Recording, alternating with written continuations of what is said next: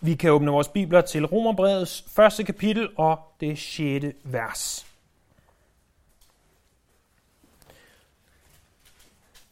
Her skriver Paulus, Blandt dem er også I, som er kaldet til at tilhøre Jesus Kristus. Til alle Guds elskede i Rom, som er kaldet til at være hellige. Noget være med jer og fred for Gud, vor Fader og Herren Jesus Kristus. Det var det tidlige forår, omkring år 57, øh, øh, hvor Paulus han skriver det her brev til menigheden i Rom. Det var efter samtidens standarder et temmelig langt brev. De fleste af Paulus' breve var faktisk ganske meget længere end de andre breve, vi finder fra antikken. Derudover er Romerbrevet, som vi normalt kender det som, også det længste brev i det nye testamente. Og øh, det er ikke bare det længste, det er også, når vi ser på dets indhold, øh, måske det vigtigste af alle de breve, som er i Bibelen. Måske endda den vigtigste bog i Bibelen, har mange argumenteret for. Det er nemlig i Romerbrevet, at Paulus han giver en forklaring på det evangelium, som han forkynder. Så Paulus har ikke tidligere været i Rom, og han påtænker at rejse øh, fra hvor han end opholder sig på det tidspunkt i Grækenland, ud lige uden for byen Korinth, til Spanien. Og på vej fra Grækenland til Spanien, der ligger altså Rom, som er uundgåeligt at stoppe forbi.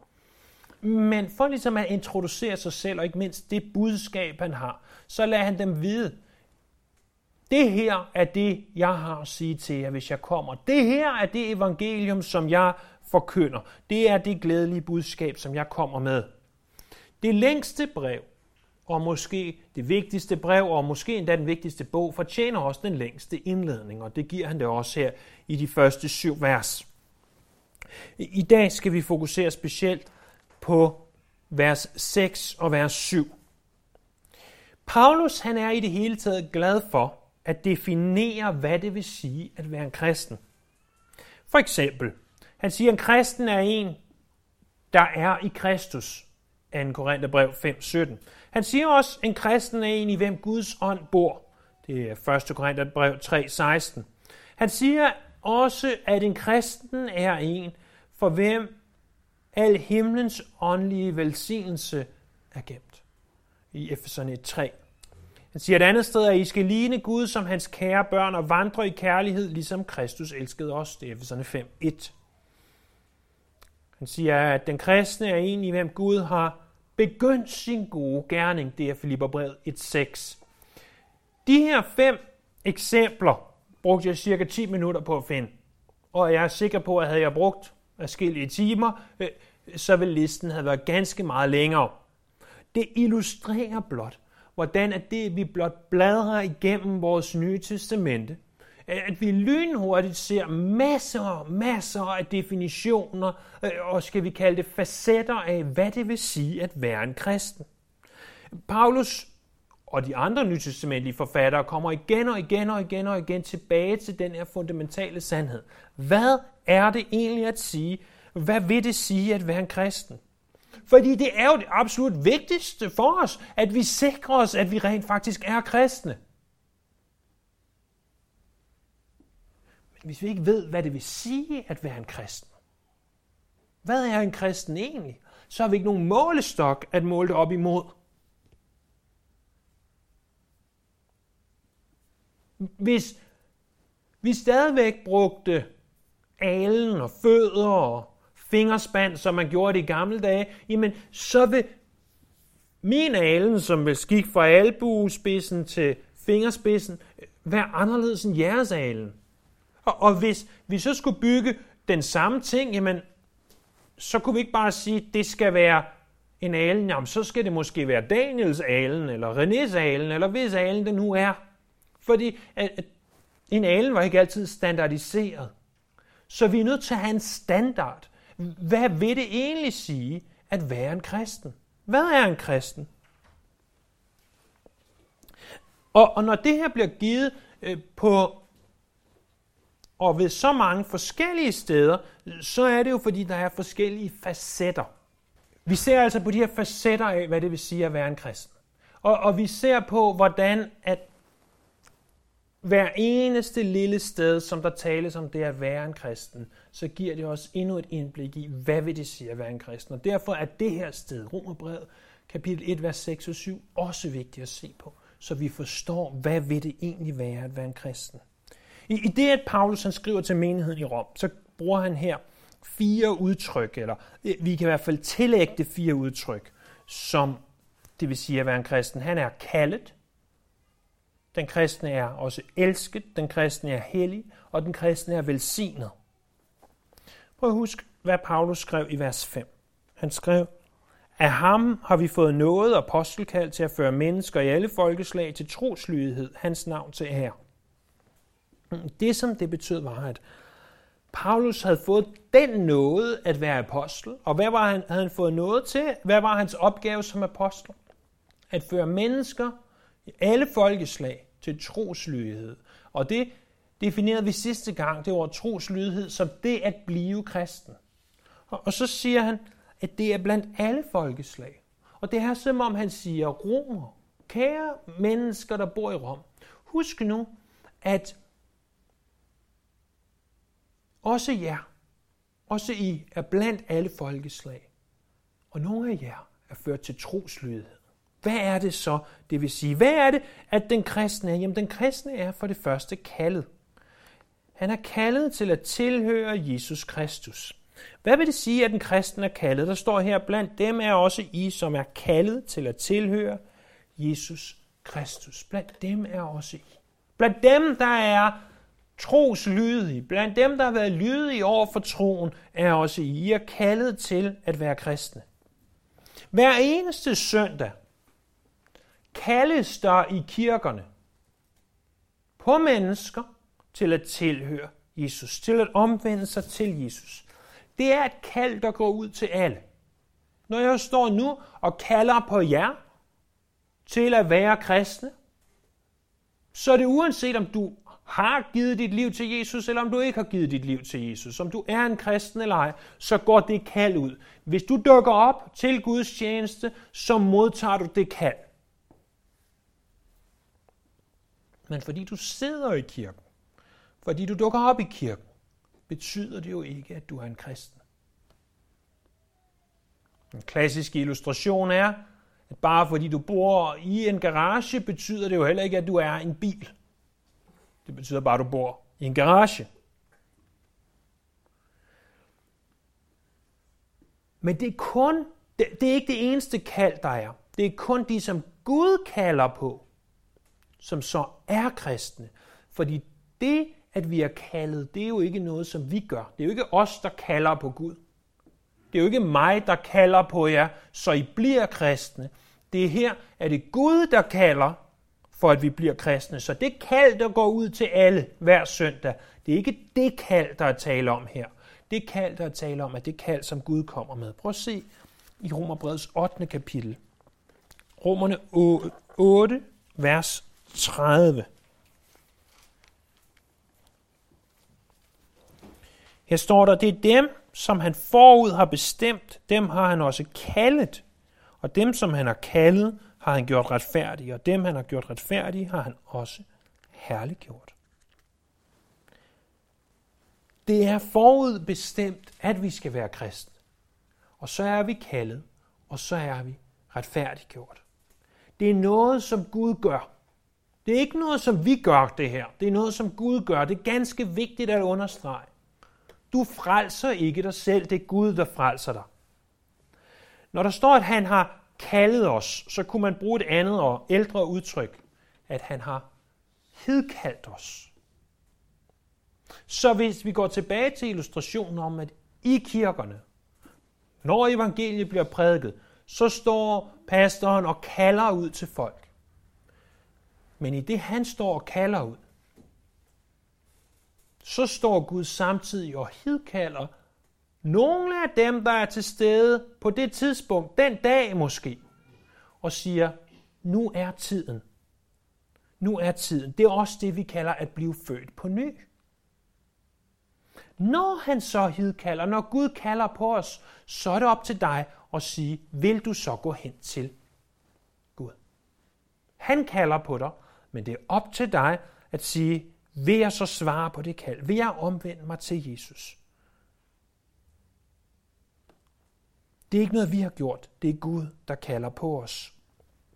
Hvordan kalder han på os? Jamen, han kalder os til at tilhøre Jesus Kristus. Hvis man ser i det græske nye testamente, så findes ordet tilhører ikke her.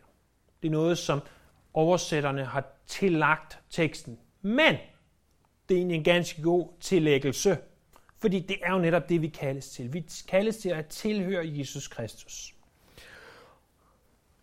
Og med det der fortælles historien om en ganske, ganske rig mand. Den her rige mand, han havde en eneste søn, og han elskede den her søn ganske, ganske højt. Og der sker det forfærdelige, at sønnen går hen og dør. Og, og manden, som var uhyre rig og havde en, en stor kunstsamling og tjenestefolk og et kæmpe hus, han får skrevet testamente. Og af ren sorg, så sker der det, at manden få måneder senere dør. Og så bliver der så en auktion. Det var det, der stod i testamentet. Der skal være en auktion. Og betingelsen var, at det første, der skal bortauktioneres, det var et billede, som en gang ukendt kunstner havde malet af ham her mandens søn. Så billedet blev holdt op. Sønnen var ikke kendt. Kunstneren var ikke kendt. Billedet var ikke i sig selv noget værd. Og auktionarius der, auktionarius, han siger, jamen er der nogen, der vil købe det her billede, og der, der er bare fuldstændig dødstille. Ingen siger noget. Og det begynder sådan at blive pinligt. Og til sidst, så er der en af tjenestefolkene, der rækker hånden op og siger, jeg vil gerne byde 100 kroner. Det bliver så solgt til ham her, den gamle øh, tjener i huset. Så slutter auktionen. Meget tals overraskelse. Og så læser ham her, der nu har testamentet, resten af testamentet op og siger, ham, der køber billedet af sønnen, står der. Han får også resten. Han får resten af arven. Og illustrerer det ikke ganske godt. At når vi har sønnen, eller hvis vi skal være bare lidt teologisk korrekte, når sønnen har os, når vi tilhører Jesus Kristus, så har vi al himlens åndelige velsignelse. Så er vi arvinger til frelsen. Så det er den ene ting. Det er, det at være en kristen vil sige, at vi er kaldet af Gud. Og jeg ved godt det her, det er et ganske ømtåligt emne. Og det kan blive meget mere ømtåligt end det her. Men uden at vi uddyber det mere nu, for det kommer vi helt sikkert til i fremtiden, så skal du bare vide, at hvis du er en kristen, så er det fordi, at du er kaldet af Gud, og at du har svaret på det kald. Gud har hedkaldt dig og sagt, kom og tilhør mig, og du har sagt, ja tak, det vil jeg gerne. Og så kan vi godt begynde at spekulere, er der så nogen, der ikke er kaldet af Gud, og, og hvad betyder det så for, for min onkel, som, som ikke er kaldet af Gud, og som ikke rigtig vil overgive sig til Gud, og, og vi kan begynde at spekulere over alle de her ting, og det begynder vi meget, meget nemt at spekulere over. Og, og vi begynder at gå i forsvarsposition og sige, det tror vi ikke på. Det, det ved jeg ikke, det kan jeg ikke. Så, så splindres mit gudsbillede. Og det er også okay at tænke de ting. Men vi må bare aldrig glemme, at de, som er kristne, der er Bibelen fuldstændig klar, at de, som er kristne, de er kaldet af Gud. Det kan der ikke herske diskussion. Der kan godt herske diskussion om andre ting, men der kan ikke herske diskussion om, hvorvidt de, der er kristne, er kaldet af Gud. Og lad os fokusere på det positive i det, frem for det negative.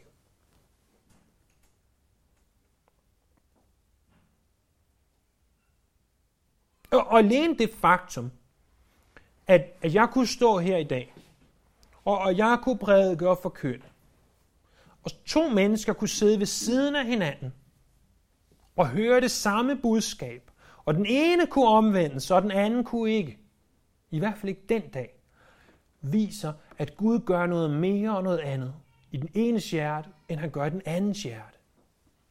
Alene det faktum understreger, at der skal et kald fra Gud til. At Gud kalder på den person og viser ham, hvem Jesus virkelig er. Og at Jesus virkelig døde for ham. Så forhåbentlig gør han det for den anden den næste søndag, eller en anden søndag, eller en anden dag. Men kaldet fra Gud er der. Det er ganske klart og åbenlyst. Og den kristne er en, som er kaldet. Men den kristne er for det andet også en, som er elsket. Lige prøv prøver at se det næste, som han skriver, det er vers 7. Til alle Guds elskede i Rom. Til alle Guds elskede i Rom. Jeg bliver så glad, når jeg læser det her. For han skriver ikke, at det er til lederne eller eliten i Rom.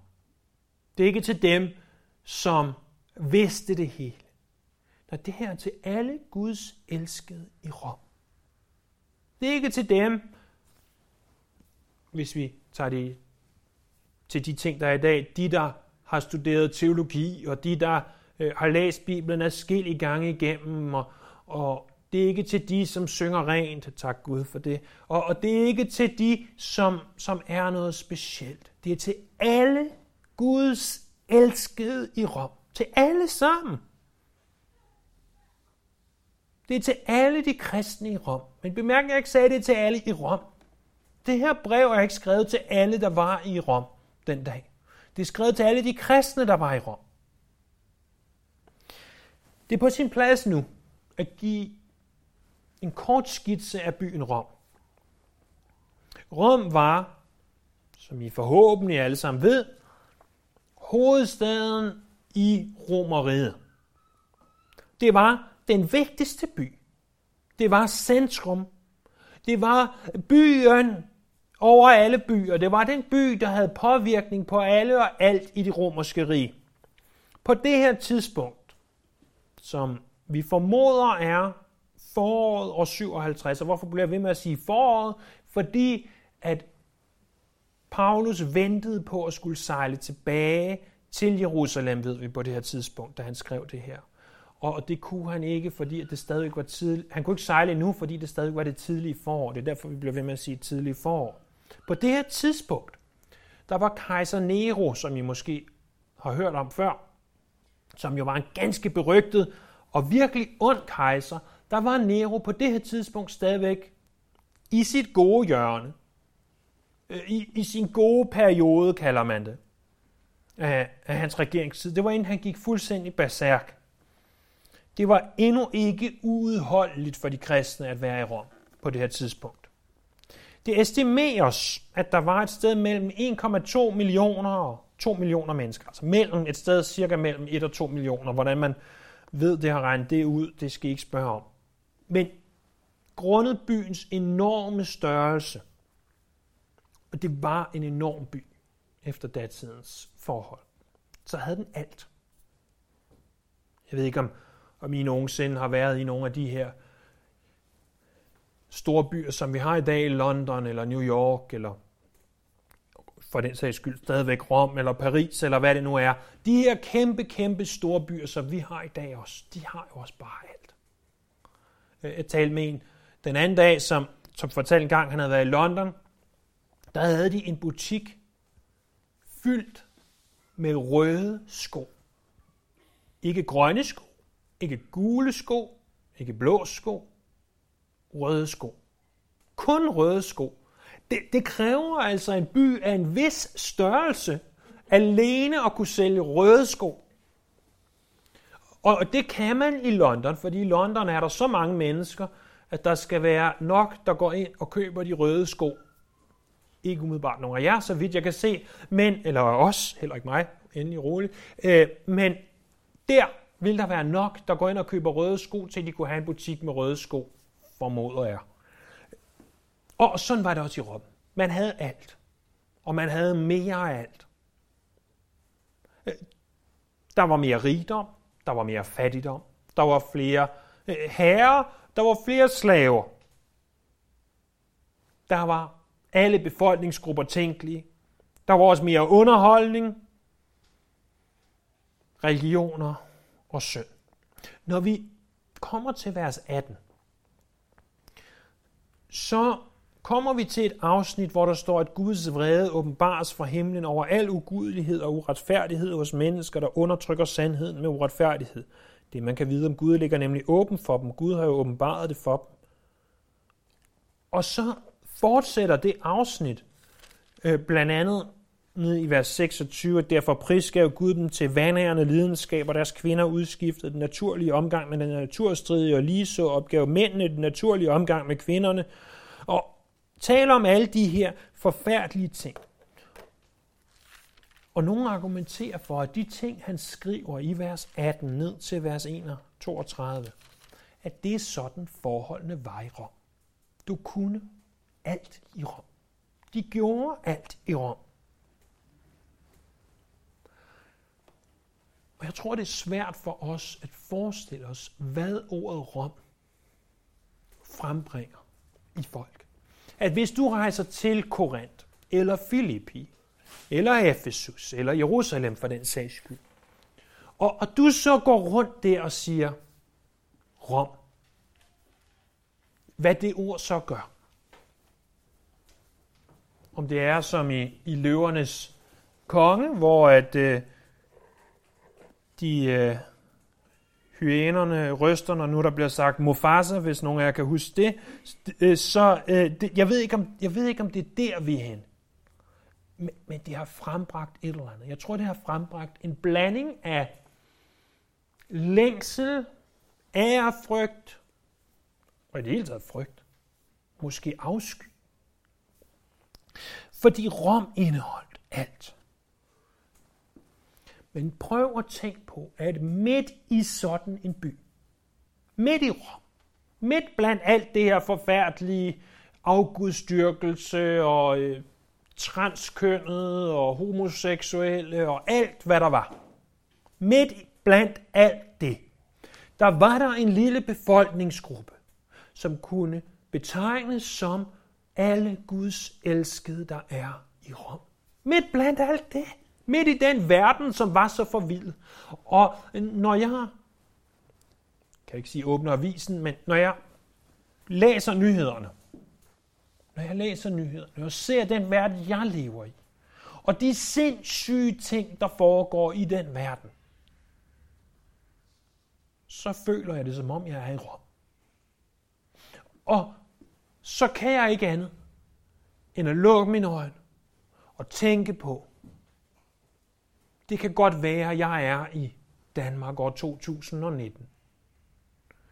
Men jeg er en del af Guds elskede i Danmark år 2019. Uanset hvad der foregår omkring mig, så har Gud en rest. Så har Gud et folk, som han har kaldet sine elskede. Hvordan var de elskede kommet der til Rom? Hvordan var kirken opstået i Rom? Det er der flere teorier om. Den romersk-katolske kirke påstår, at det var Peter, der grundlagde kirken i Rom. Det kan vi med 99,999 procent, nej, 100 procent sandsynlighed sige, det er, var det ikke. Det var ikke Peter, der grundlagde kirken i Rom. Fordi Paulus gør det ganske klart, at for det første skriver Paulus ikke øh, hils Peter, det vil være ganske, ganske ubehøvlet af Paulus ikke at skrive hils Peter, øh, hvis han skriver et brev til menigheden i Rom, og Peter ellers opholder sig der.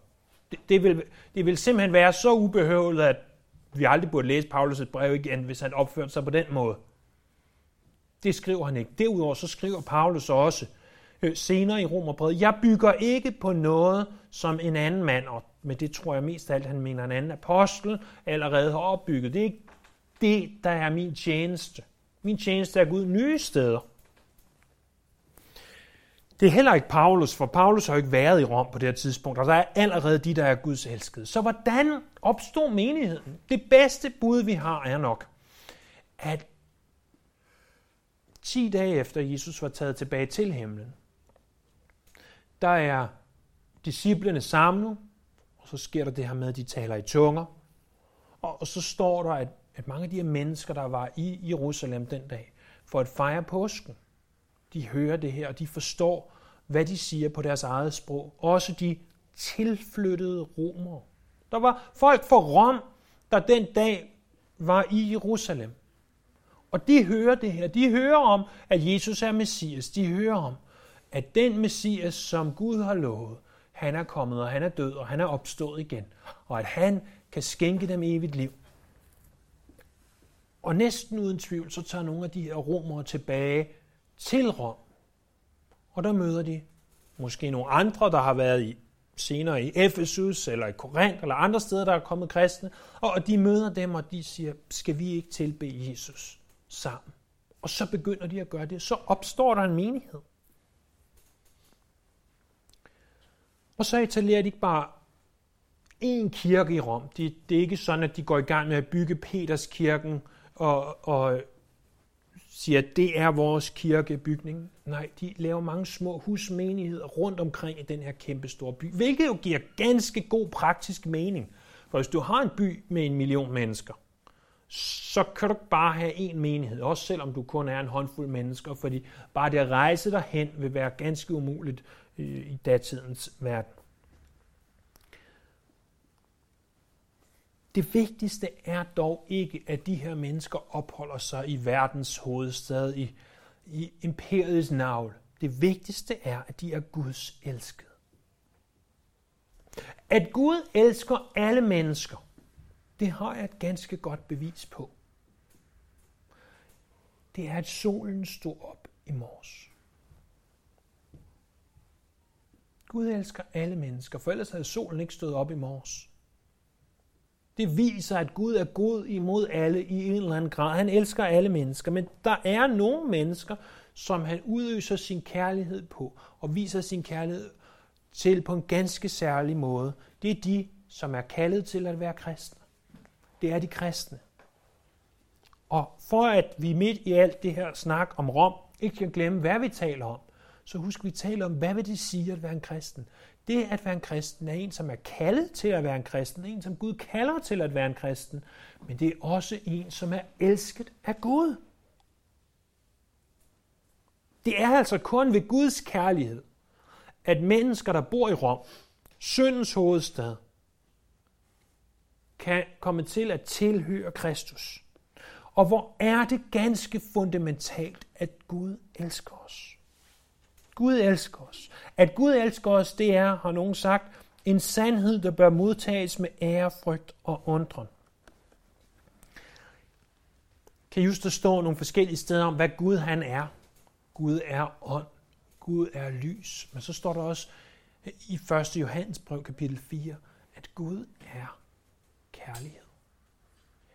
I selve essensen af, hvad Gud han er, der er kærlighed. Det er ganske simpelt hans natur at elske. Gud kan ikke lade være med at elske. Hvis Gud stopper med at elske, så stopper han med at være Gud. Han er, kan vi også sige, selve kærlighedens kilde. Nu fejrer vi jo her i december jul. Og julens budskab er det jo også sagt af kærlighed. Og det er jo ikke fordi, at vi elsker hinanden ved at give gaver og ved at være sammen og hygge os. Det er jo ikke derfor, at julen er kærlighed.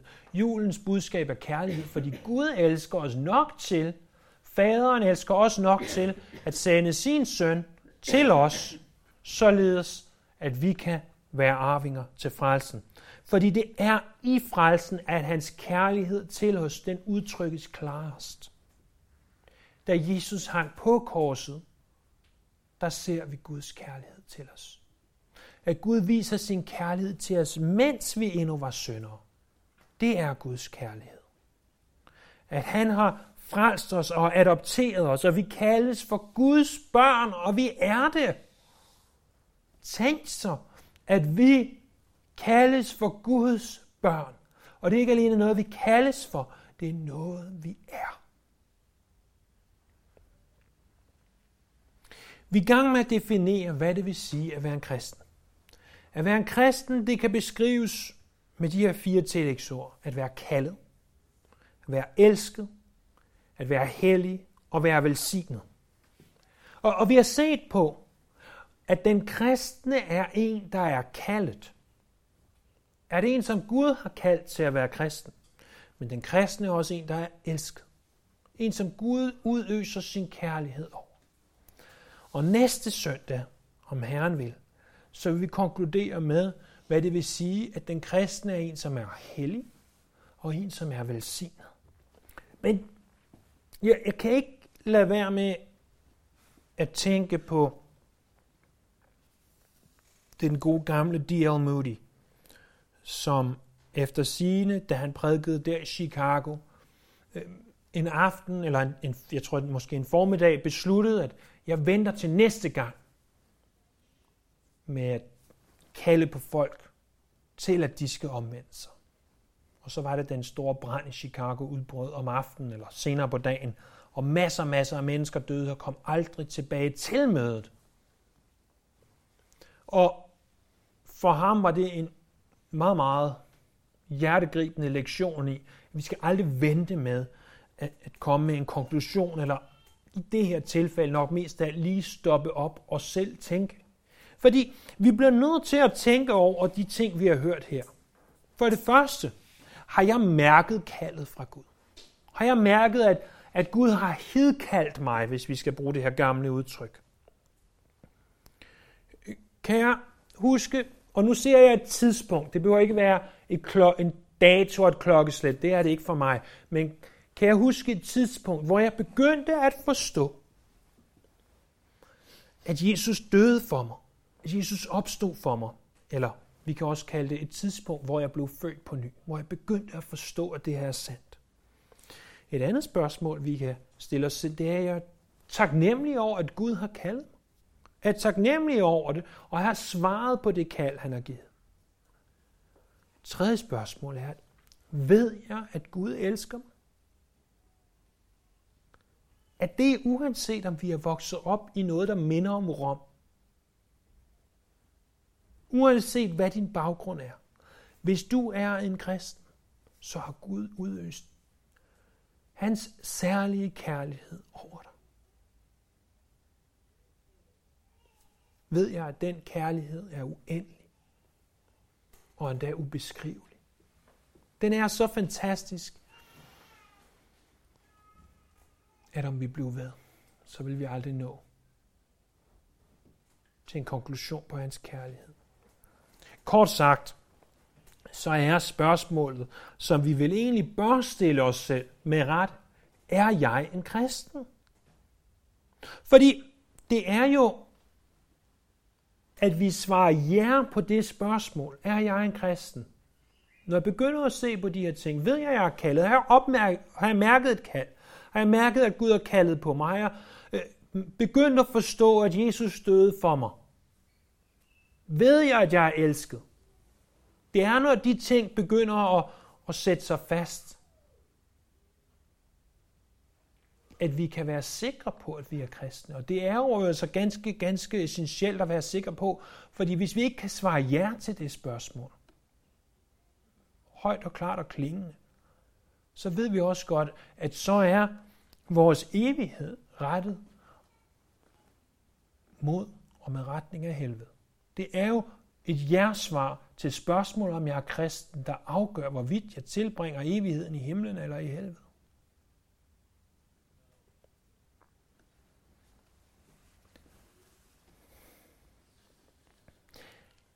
Lad os takke ham for hans kald til os, og ikke mindst hans kærlighed imod os. Himmelske Far, vi kommer til dig i Jesu navn. Tak, at du har kaldet os, elsket os. Tænk så, at du elsker os nok til, at selvom vi var syndere, selvom vi levede i nutidens rom, at udvælge os her til at tilhøre dig. Vi jeg i hvert fald står totalt måbende over de sandheder. Men må de blive stadig klarere og tydeligere i det, vi retter vores blik imod dig.